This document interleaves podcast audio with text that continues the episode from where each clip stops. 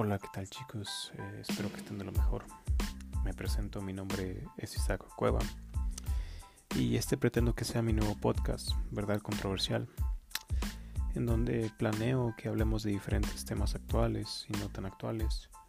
viéndolos de un punto de vista del creyente y basándonos obviamente en lo que dice la palabra de Dios en la Biblia.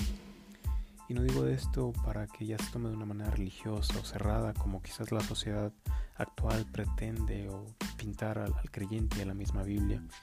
sino que de esta manera podamos hablar de,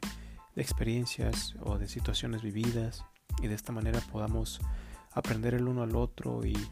pues eh, buscar la mejor manera de vivir en nuestra actualidad que pretendo yo es bastante difícil así que acompáñenme en esta aventura para poder aprender juntos. Gracias